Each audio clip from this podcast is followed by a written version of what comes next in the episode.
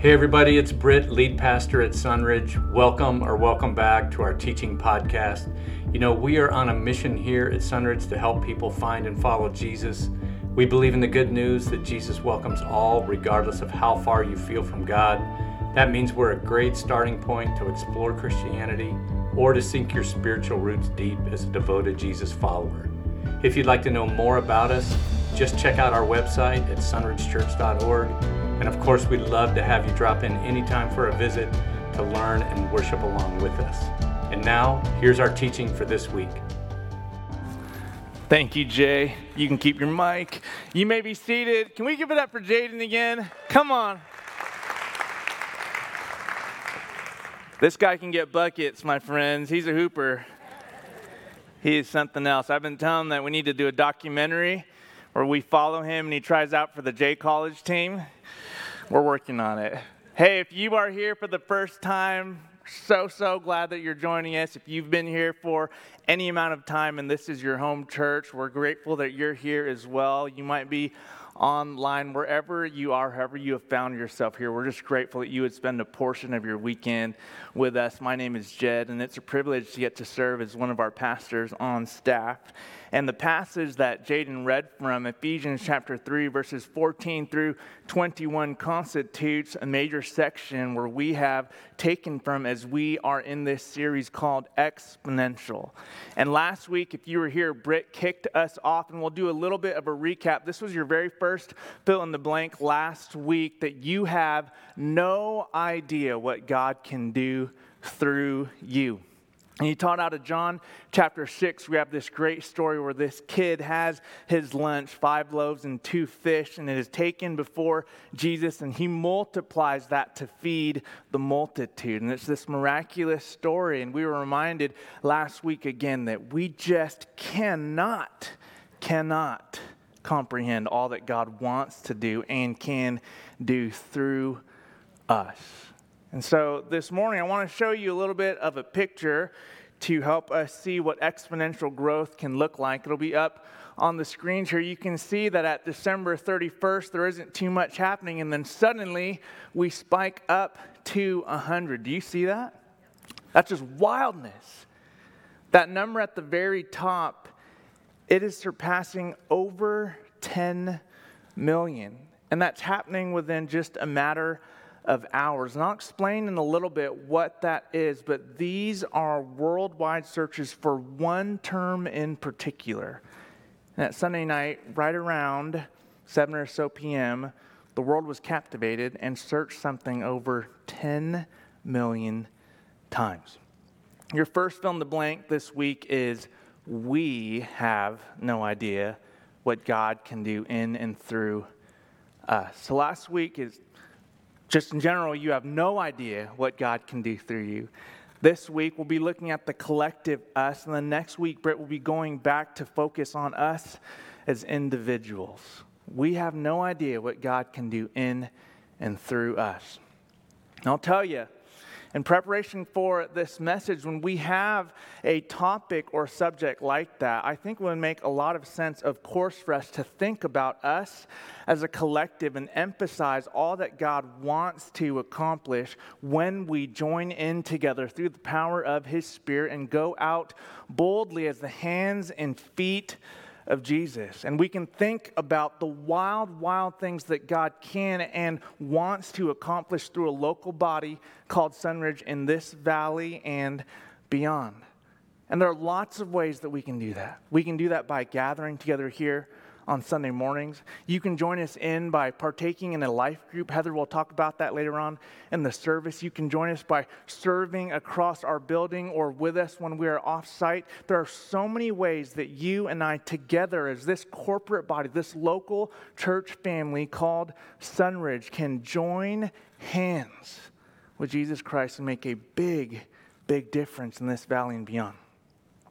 And we're going to be talking about those things later on this month, inviting you into ways that we can be radically generous together with all of the resources that God has given us, remembering that the stuff that we think is inconsequential, He can absolutely make exponential. But this morning, I want to complement those ideas of us doing those big, wonderful things together and bolster them with what Paul is praying in this prayer. And what he's actually getting after so that we can go out and take part in those things together. Now, just a few moments ago, I showed you that slide, remember, of that exponential search suddenly of something that was looked at on Google and across the world wide over ten million times just in a matter of moments. If you turn your attention to the screens, this is what was behind that moment. It was clear from their reaction that this situation was dire and that Hamlin was in distress. And as you see, those are hard to look at, man. Um, Stefan Diggs in tears as he sees his teammate on the field being tended to. And uh, as reports have been given throughout this hour and change since this injury, C P R administered on the field, as Joe Buck just recently has shared with us. Hamlin is in critical condition. You see the prayers, and we join them in lifting up this young man's name in prayer in the hopes that uh, hopefully there's better news to come here very, very soon. Right? Were any of you aware of what happened this past Sunday night during that A F C game that was supposed to be really, really important for playoff seedings? And of course, we were met with the fragility of life there where Damar Hamlin, a twenty-four-year-old safety, was making a tackle on T. Higgins, and he was hit in the chest, and it sent him into cardiac arrest. He was out on the field for over nine minutes. I ended up canceling the game. And all around the world, people started searching for the Buffalo Bills and then Damar Hamlin. Over ten million times in a short amount of space. And what was really wild about this movement is Damar's family and the coaches from both sides actually started asking that people would pray for this young man. And we saw over the course of this past week something, a topic that has been controversial for us, understandably so, for the last several decades, actually rallied many, many people of different faith backgrounds and traditions all across the world to pray for this young man who was in critical condition. You know, it's really, really wild. This Sunday morning, as the Bills are taking the field, Damar Hamlin actually tweeted. Uh, he was removed from critical condition. Uh, there is not neurological damage from what they understand. He was taken off of his breathing tube just a few days ago. And he tweeted that there was no place he'd rather be than on the field with his boys, but God has him in a different place right now. And then he asked for more prayer. Isn't that wildness? It, it, it's just, it, it's so hard to comprehend that many people suddenly compelled to ask and to plead. And then we think about all of the things that are happening in your life and in my life right now, all the things that we wish if, if so many others could just join us in pleading before God in that way, might something change? Is the volume of prayer what makes the difference? Why is it that all of this energy directed to this individual could somehow bring about a miraculous result? And then perhaps you and I are looking at our friends and our family or those around us and the circumstances that we find ourselves in. And we're saying, God, where's the immeasurably more for us, for me, for this church, for what you're doing here? I love, love, love what happened this past week, but even more so, I love this prayer. I love this prayer. And just as Damar Hamlin was asking and his family was asking for prayers this week, today as we're in the second week of this series, Exponential, we're going to be looking at this prayer a little bit more. And the first passage of Scripture that you got last week is the same one that you have in this note sheet. Again, it says, "Now to him who is able to do immeasurably more than all we ask or imagine, according to his power is that work within us, to him be glory in the church and in Christ Jesus throughout all generations, forever and ever. Amen." We see it's a what? It's a prayer. Yes? Here's your next fill in the blank.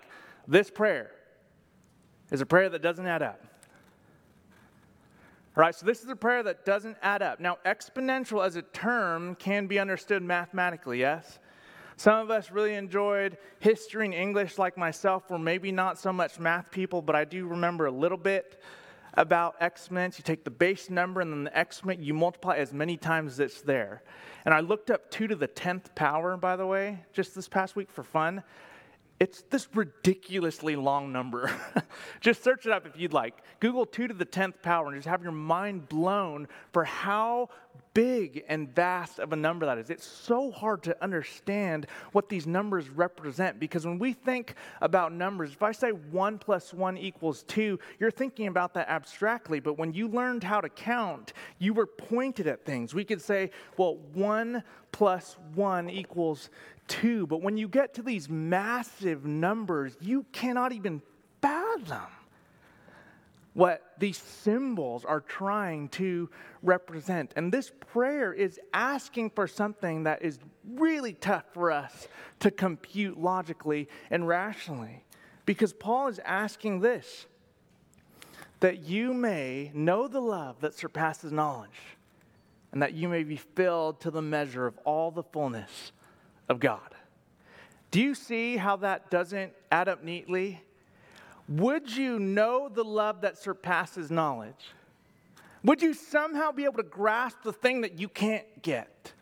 Would you be filled to all the fullness of the measure of God, the God of the cosmos, the God who created all things? Would you be filled to the fullness of this God? Do you see how those things don't necessarily compute in ways that you and I can just add up nice and tidy? And if you and I could somehow grapple or grasp the magnitude of this, something would be wrong. Something would be wrong. Uh, we're, there's just no way. And yet if it's a prayer that's being asked and God listens to our prayers and responds and answers to our prayers, don't you just wonder how in the world a prayer like this could be answered? I could go into the exegetical pieces of this that show that knowledge and knowing those things, there's a way to line those things up, but Paul, I know when he's speaking of these things, it's supposed to be incomprehensible in some way that at the very least should cause you to stop and be in awe and wonder. But how do I know that this is actually possible? Well, you just keep reading. Now to him, who by the power at work within us is able to accomplish abundantly far more than all we ask or imagine, to him be glory in the church and in Christ Jesus to all generations forever and ever. Amen. That now there, it's conjunction, but it's what we call logical contrastive in the Greek. It follows right after that you would know the love that surpasses knowledge. And immediately we have a now to him who is able to do immeasurably more. You know what the now that God can do is? The impossible that God can do? The impossible that God can do, the thing that God can do is actually empower us somehow to be able to know the love that surpasses knowledge. God is the answer to this wild prayer. It is his power that somehow enables us collectively to know the love that surpasses knowledge. Do you see how wild that is? We have this prayer that is being asked that doesn't add up. It, it's just so remarkable to think. And then God is able to do that. That's the immeasurably more. When we say now to him who's able to do immeasurably more than all we ask or imagine according to his power at work within us, we're not just talking about now to God who is able to do wild big things that go beyond the stuff that you and I could think of. No. The reason why God can do those things in the first place is because he is able, he is able to compel us and show us with his love. So here's your next fill in the blank. God has the power to help us rearrange our world as this prayer is asked and answered. God has the power to do that. You've heard before quotes from Saint Augustine. Britt has referenced it many times about how sin can be disordered love, our affections out of place. And when we have this prayer that Paul is praying, we're essentially saying, God, we trust that in your power, you can help us rearrange and rethink and reimagine what life can look like because of what you've demonstrated to us through Jesus the Christ. That is what is possible here. What's wild about Paul praying this in the letter to the Ephesians? Does anyone know about how big Temecula and Murrieta combined are? Population-wise? two hundred fifty Wade, that's right. Pretty much on the dot. How do you know that? Because you're Wade. Uh, I don't know how Wade knew that. I did not plant that, by the way. Wade Morgan, good for you. About two hundred fifty thousand or so people in Temecula and Murrieta together, right? And I actually live in Wildomar, just outside, so I guess I'm not counted in this. Our family's not in these numbers. But think about Temecula and Murrieta, which is, for the most part, many of us reside. It's a pretty big place, right? We like to think we're we're, we're small town feel and whatnot, but that's a lot of people, two hundred fifty thousand people. The reason why I, I, I bring that number to your attention is because in the ancient world, Ephesus was roughly about two hundred forty-nine thousand or so people. Really, really close. So this is contextually, we can understand this. Think about our city and our place.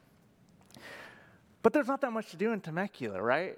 I mean, there are great things about our city. We love our city, but there isn't necessarily too much to do here. In the ancient world, Ephesus was one of the major major places, a major city, a financial capital. People flocked to this place. It held the temple of the goddess Artemis, also known as Diana. She was the fertility god.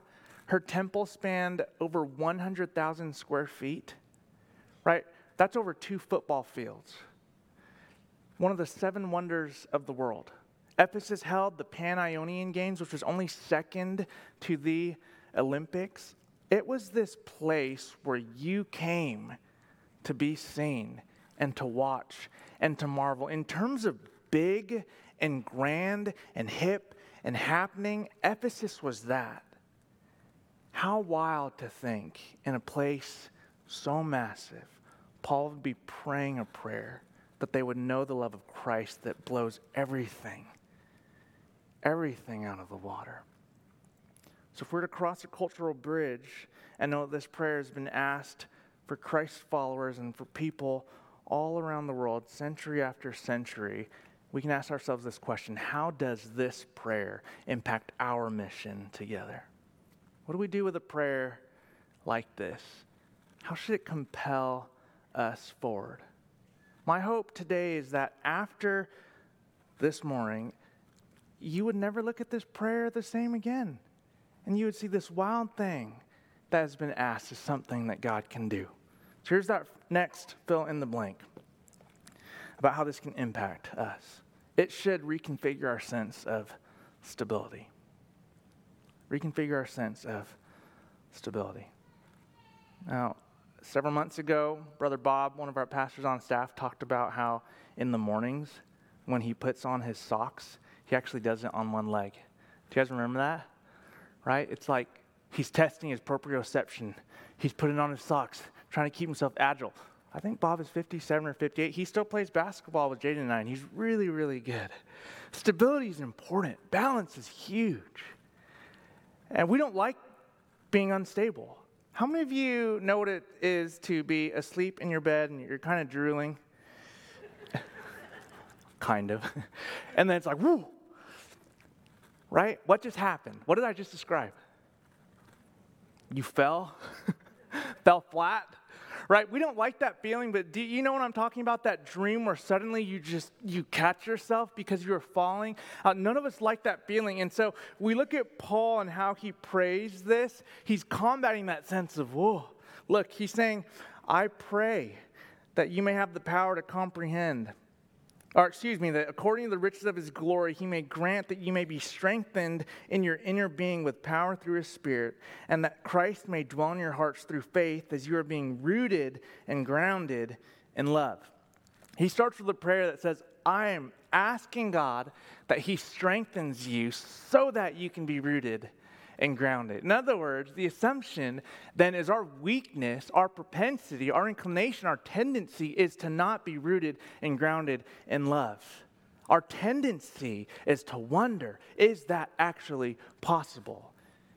And the tenses here are passive. The rooted and grounded, it's happening to us. Paul's not saying, I'm praying that you shore up and hold yourself really tight in the love of Christ. No, he's saying that Christ is going to hold you and ground you and root you there. So that feels good, right? That feels good. We like that. That's not falling out of our beds. But then look what he says after. I pray that you may have the power to comprehend with all the saints what is the breadth and the length and height and depth, and to know the love of Christ that surpasses knowledge, so that you may be filled with all the fullness of God. And we get back to that. Wait, hold on.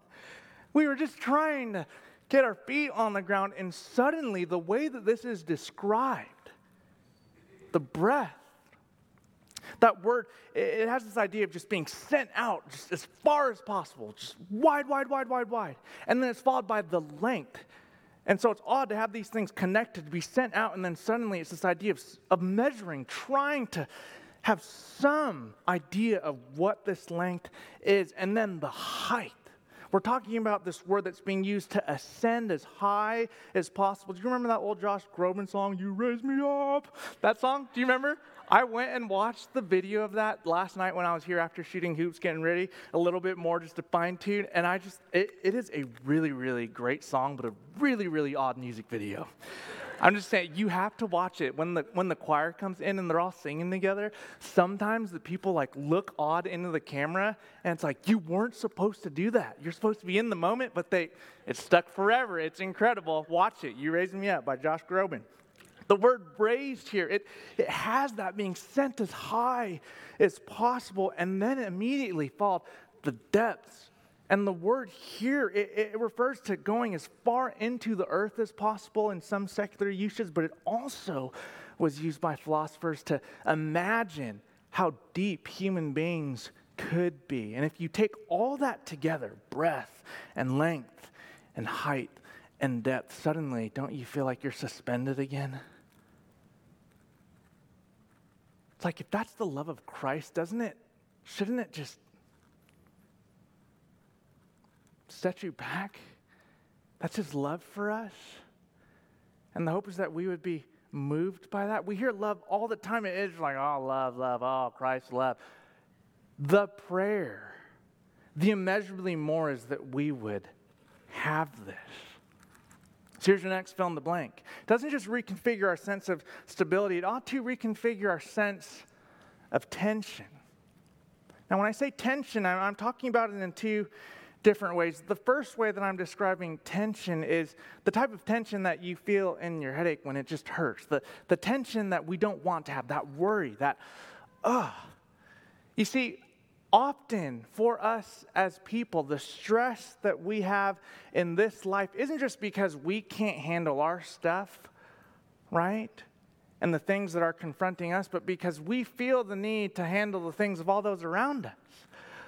Of course, we have worry and stress. We are bombarded with things to worry about. And when we talk about the movement of Christ followers, can you imagine if in place of all of our worry and our stress and the tension that we hold because we are not the ones that are just able to save this world, somehow collectively we could more and more know the love of Christ that surpasses knowledge? Can you imagine what the world Christian movement would look like if all of us in our unique spaces and places together, if we left this building and instead of just worry, there were a relinquishing of some of it, more of it, to the one who loves beyond what we could comprehend just on our own. That's, that's the first way that it could reconfigure tension. The second is in the way that we've used the word tension for many, many years. Have you heard, I know that you've heard, because we've all said it in some, in some way, that I'm just holding these things in tension, right? In other words, I, I want to, I want to love my neighbor. I want to love this person, but I also want to hold in tension what God says about this or that, just holding that in tension. We say that all the time. It's it's almost it's it's almost trendy. It's been trendy for decades to say I hold things in tension. I, I think the reason why I struggle a little bit with that, even though I've used those terms myself, is that when we're able to say that so calmly, you know, I'm just holding these things in tension. It's like, that is not what's being described there. Tension, if we're saying we're holding things in tension, if we're really struggling to love our neighbor and still have a way to grapple with what God says, that should be gut-wrenching. It should be so, so hard. Because at some point, we should feel the weight of our own sin, our own lostness, all the stuff that we have that might have us question whether or not God's love is available to us. We should feel the tension of why it is that we struggle deeply, quietly with shame, or a lack of belief that God actually has forgiven us. All these things, that, that's where tension is. When we talk about working out, it's not fun, okay? It's not. Because the only way that your muscles grow is if you keep them under tension for longer than you want them to. You can put on a timer instead of counting repetitions. Just put on a timer the next time you're trying to do something, you know, whatever your movements are. Put on a timer for a minute or more. It is gut-wrenching. It doesn't matter what weight you're carrying. It will hurt. That's what tension is, when you feel things tearing apart. And so I, I think, I imagine that for many of us, maybe perhaps instead of just using that so flippantly, I'm just holding these things in tension, there's other either some gut work that we need to do in ourselves, or maybe there's just an acceptance that it's hard to fathom that somehow God is able. It's somehow difficult to imagine that God is able to do it. How is it not just this or that? How is it both together? I'm going to show you with one of my love languages on the screen. There's a picture here. Mm. Sourdough bread. And speaking of love language, I'm seeing over there Matt uh, and Beck's happy anniversary. Beck is one of our elders. Happy anniversary. I can say happy anniversary to Beck's and Matt because it's actually Mal and I. It's our anniversary as well. We same, share the same anniversary. She's surviving somehow. All right, back to it, back to it. Sourdough bread. I love to eat sourdough bread. It's my favorite bread, but when you cut sourdough bread from the loaf, as you can see, the slices are kind of big, right? It's a problem when you want to toast it. Yes? Why don't they just have sourdough bread toasters? They need like these massive ones. They probably do, but I haven't seen them. So what ends up happening? Here's the next picture, right? You've got these... these pieces, and, and then you've got to figure out, what do I what do I do? I could take one piece of bread, and I could cut it in half and then stick it on the both sides, right? But that's only one piece of sourdough. It's like, then you got to, like, wait for the next one. No one wants to wait. So what I do, and I didn't, I wish I had, I'd taken pictures of the Saint Louis um, sourdough bread that I used, but I, I didn't have time, so I just took, I, I cut it in half. Remember that email where Britt sent this past week about the exponential cutting and like papers to the moons and stuff? This is this is two to the power of two, right? You you take two pieces of sourdough, you multiply it by itself, now you have four pieces. Okay, so I cut two pieces of sourdough in half, I pull it apart, and I stick them next to each other, and then I stick all four of them in the toaster. Yes. Four pieces of sourdough out of two. That's incredible math and highly satisfying.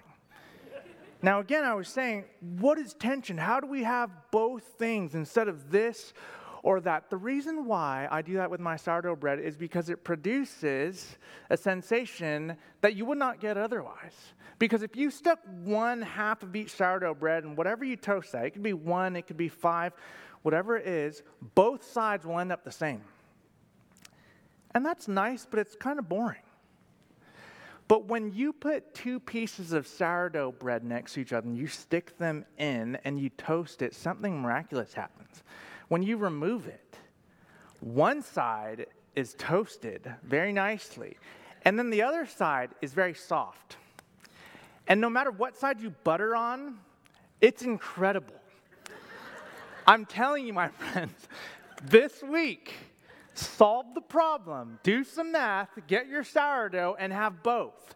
And I'm saying that because from a sensation standpoint, what's interesting is that you and I, in our senses, we we more than likely actually feel the things that are relatively harder than the soft things. So when you bite into that sourdough bread, even though one side is soft and the other side is toasted, what will your senses comprehend more? The crunch, the hardness. It's relative.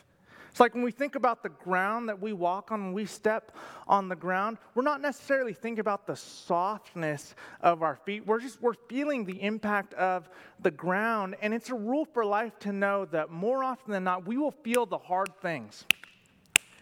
And you can always find something harder okay? And as Christians, we could end up being people in our mission and our goals to change this world, show how hard and strong we are. But the world would be much, much better if Christ followers, and I know this is a really wild metaphor, but if Christ followers could somehow understand it's the both. It's both. It's not just one or the other. And, and if you're uncomfortable with both, I, I take the word paradox, and we say it a lot.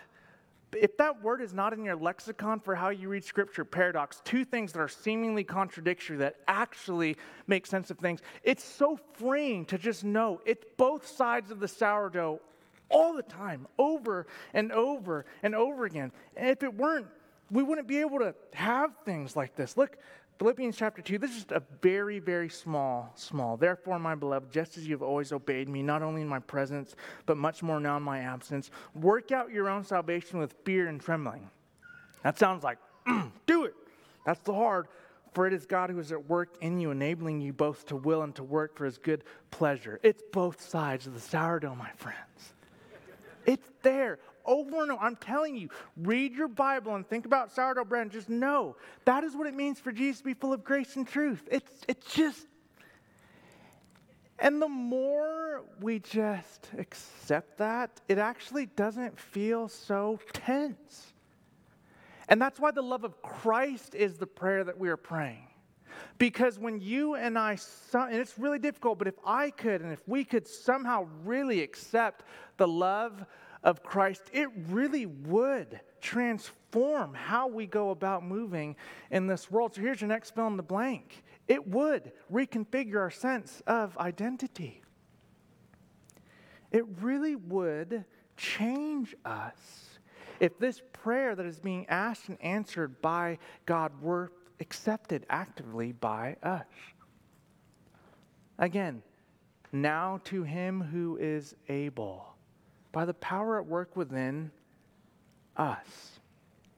I said, next week, Britt is going to be talking about more of us as individuals. But this week, we're trying to get more of a collective sense together of this mission that we're on in Christ's love in and through us as a people. You know, it's fascinating. Oftentimes in your Bibles, when you see the word you, you're thinking like, yes, me, me, me, me, me. And the you is in there, certainly, because in a crowd, a group of people, it's individuals that compose the group. We understand the bothness of that. But more often than not, when we say you, we've talked about this before in the Greek, it's it's it's a y'all. It's an all y'all, right?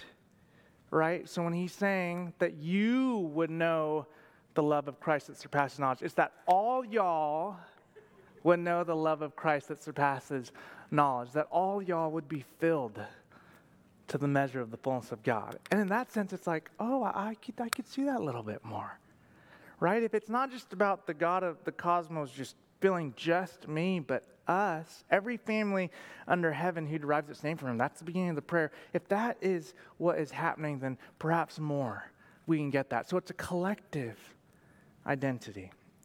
And we've talked about math and bits and pieces, and I know that I've shown you lots of different things on the screen today, but in your note sheet on the back, I, I sent a link to a video to this really, really long math video. And again, I was a history and English person, but the older that I've gotten, I've tried to, to get away from, well, I'm not a math person, because that's ridiculous, right? Just settle down a little bit, feel your head hurt, and just learn. It's not that It's okay to struggle, all right? So if you'd like, watch that video at some point this week. It will feel like it has nothing to do with this message, and quite frankly, there's a lot of it that doesn't, but it's mind-blowing anyways. So I'm going to show you just a very small clip of, of this math video that's on group theory, because when we're talking about exponential growth, we can actually think about group exponen- exponentiation, and so here's just a little one-minute video on some of that. The loosest sense of structure is if we have a collection of points and we consider any way that you could shuffle them, any permutation, to be a symmetry of those points. Unconstrained by any underlying property that needs to be preserved, these permutation groups can get quite large. Here, it's kind of fun to flash through every possible permutation of six objects and see how many there are.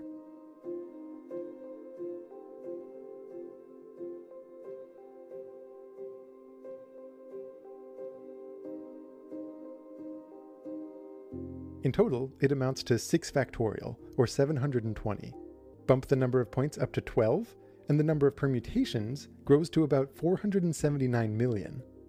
The monster that we'll get to is rather large, but it's important to understand that largeness in and of itself is not that interesting when it comes to groups. The permutation groups already make that easy to see. If we were shuffling one hundred one objects, for example, with the one hundred one factorial different actions that can do this, we have a group with a size of around nine times ten to the one hundred fifty-nine.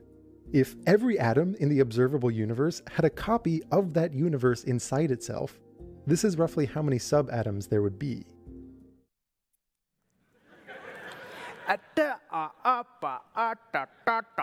My head is hurting now. Can we play sports? Man, what in the world? I just have to give just a quick shout out, because when I was watching this video, I thought about two people in our congregation, and I'm sorry if I didn't list out your name and you're good at math, but I thought about Megan North and Steve Pittsick. I just thought they'd be able to explain this to me. Uh, I, it's interesting when it comes to group theory. The idea of groups in math, actually, they, from what I learned, I, I'm sounding like I knew this before. I didn't know this before this video. It refers to all the different actions that can be taken that that retain symmetry, some semblance of symmetry. So uh, we talk about a snowflake and the different ways that it can rotate. There are twelve different actions in that group that have it remain that same snowflake. And I'm going to get to that in a little bit, but here's your next fill in the blank. When it comes to this bigness and the love of Christ, it should reconfigure our sense of purpose. You know, growing up, we often heard that the goal is to do things for the glory of God. And when I watch that Matthew and you see all these different parts moving around and all the ways that still says, well, this is what that is, it made me think about us as people collectively and all the different ways that God is inspiring and compelling and moving us, whether it's as a local congregation called Sunridge that decides we're going to do this together in this season, or as individuals that go back into our homes and workplaces. All of the rearranging compelled by Christ has us be the church, the body of Christ. And it's wild. It's just wild. Now look at this, this, this last part of this prayer. Now to him, by the power at work within us, is able to accomplish abundantly far more than all we can ask or imagine. To him be glory in the church and in Christ Jesus to all generations forever and ever. And Mego, you can put the next slide up to fill in some of the Greek there. Right? You see what looks like doxa, right? Doxa. We we think about the word doxology, right? Do you guys remember that song that perhaps you sang in, in your small church? If you did that growing up, then Ecclesia, right? The church. And in Christ Jesus to all generations. Now, I, I talked about identity and purpose. We should all these things moving around. But what I love about what we have in the language of glory is in the Old Testament, we we, we think of glory as light and awe, some, the glory of God that, that really just is, it's mesmerizing. It sets you back. It, it, but by the time that the word glory is used in the New Testament, it has been understood in secular society to just be how you view your opinion of something or someone. And so when we talk about God getting all the glory, Paul would have actually understood this to be God having our thoughts and our minds and, and what those thoughts are. What are those opinions like? What does it mean for us to give God glory? Well, it's the collective sense of how we think of God, how we view God, our opinion of God. We want to give God the glory. We're saying we want our thoughts to be high toward him. And then we talk about this identity of, of us being the church, ecclesia, the, the assembled, the called out ones. And remember last week, this is a recap from Britt's message, one of the fill in blanks at the end is all you have to do is show up. That's that's a great starting point. Take that next best step. Show up. And you know why we know that that is true is look at what Paul says after he has finished praying this prayer. Verse one of chapter four, which is immediately after the Amen. I therefore, the prisoner and the Lord, beg you to lead a life worthy of the calling to which you have been called. If we recognize that God wants to, and he's the only one that can answer that prayer, the immeasurably more, that we would know the love of Christ. If we believe that, then the next step is that we would lead lives worthy of the calling, his invitation. So here's your fill in the blank. Calling and sending us is Christ's formula for exponentially growing how we think of God. And this is actually already happening.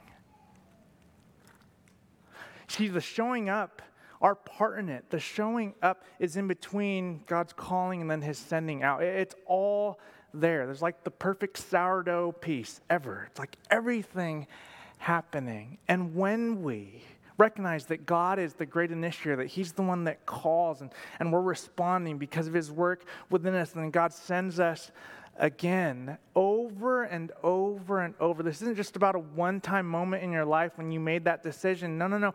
You and I, the prayers that we would know the love of Christ, that is something for all of us, even today. Whether you have been a Christian for decades or perhaps today, God's doing something in your heart and you're wondering if it's actually possible that you could be wholly and fully known, accepted, and loved.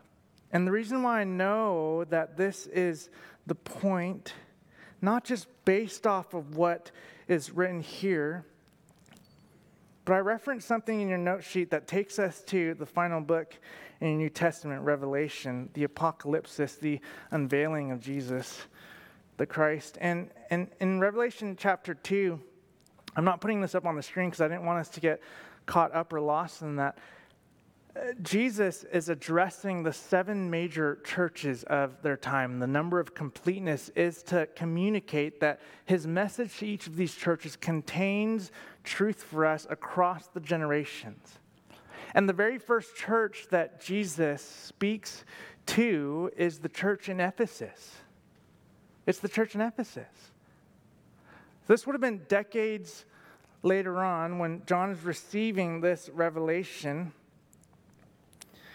And in chapter two, verse two, Jesus says to the church in Ephesus, I know your works, your toil, and your patient endurance.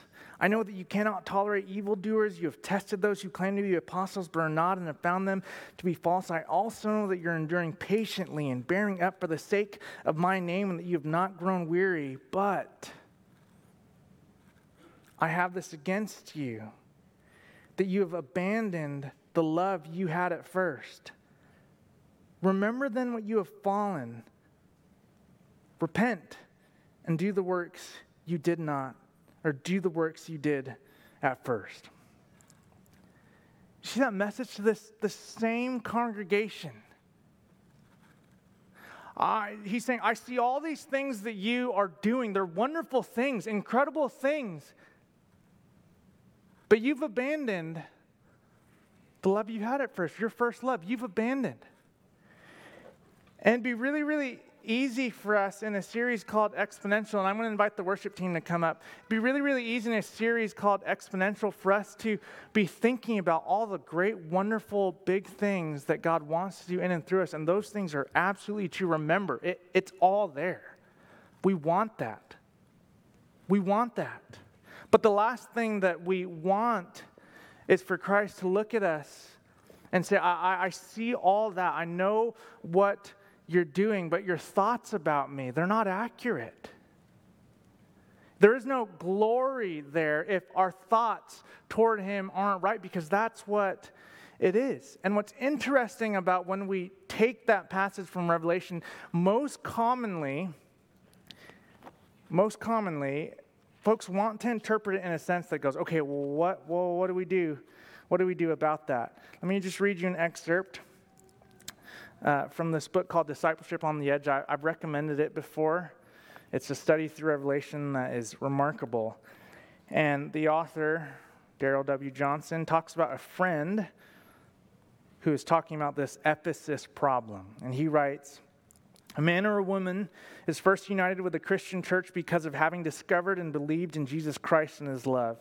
After a few years of being a Christian, that person becomes a leader in the church with very heavy responsibilities for the fellowship, but something happens along the way. That person who, because of giftedness and hard work, may now stand at the vortex of church politics and decision-making, experiences a subtle shift in style of life. That person is adrift as a disciple and finds himself or herself motivated and nourished by the organization or by controversy or by ambition to hold power. The first love has been replaced while perhaps no one was aware of the replacement. The first love has been abandoned. And in its place is the starchy, high cholesterol diet of activity and church work that will never nourish the human soul. The irony of this latter condition of the Ephesus syndrome is that the Christian becomes totally preoccupied, fascinated with themes and goals which would have never won him or her in the first place to have joined the church. Arguments over fine doctrinal points, distinctions of polity, exoteric giftedness, et cetera. How can it happen to us? It happens to marriages. It happens to human friendships. It happens to the life of discipleship. You left your first love. I hear that. And what I am compelled to do in my human weakness is think, okay, God, so what do I need to do? How do I fix that? But remember, the prayer at the beginning is that we would be strengthened in our inner being. In other words, our weakness, our propensity to think it's actually up to us to fix it. But remember, the prayer was that we would know the love of Christ that surpasses knowledge. So when Jesus is saying you've abandoned your first love, he's not saying go back and just do the things as in whatever it's like to be in love for the first time. No, because that would miss the point of the prayer, and that would miss the emphasis on him, and that would, it would actually make it about us. And so abandoning our first love is actually remembering who that is, and that's Christ. It's Jesus. It's him. And we said it was a prayer for all of us. It's a prayer for all of us to have together.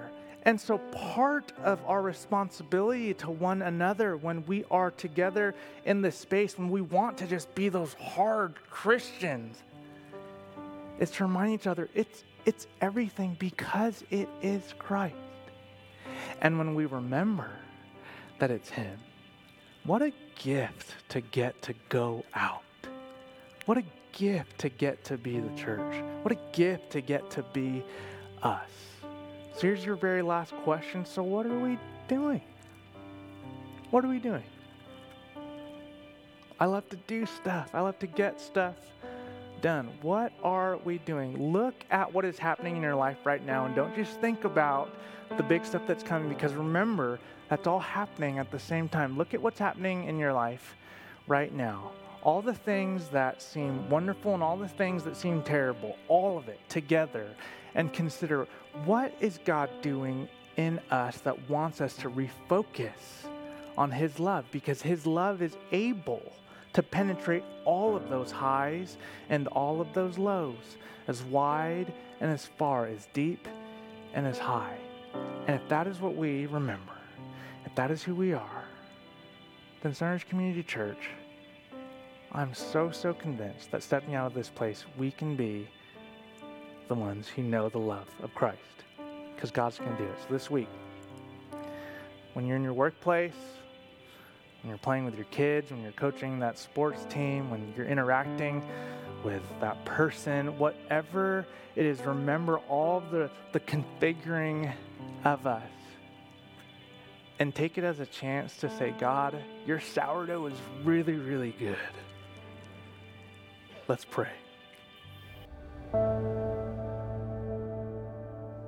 Hey everybody, it's Britt again. Thanks for listening.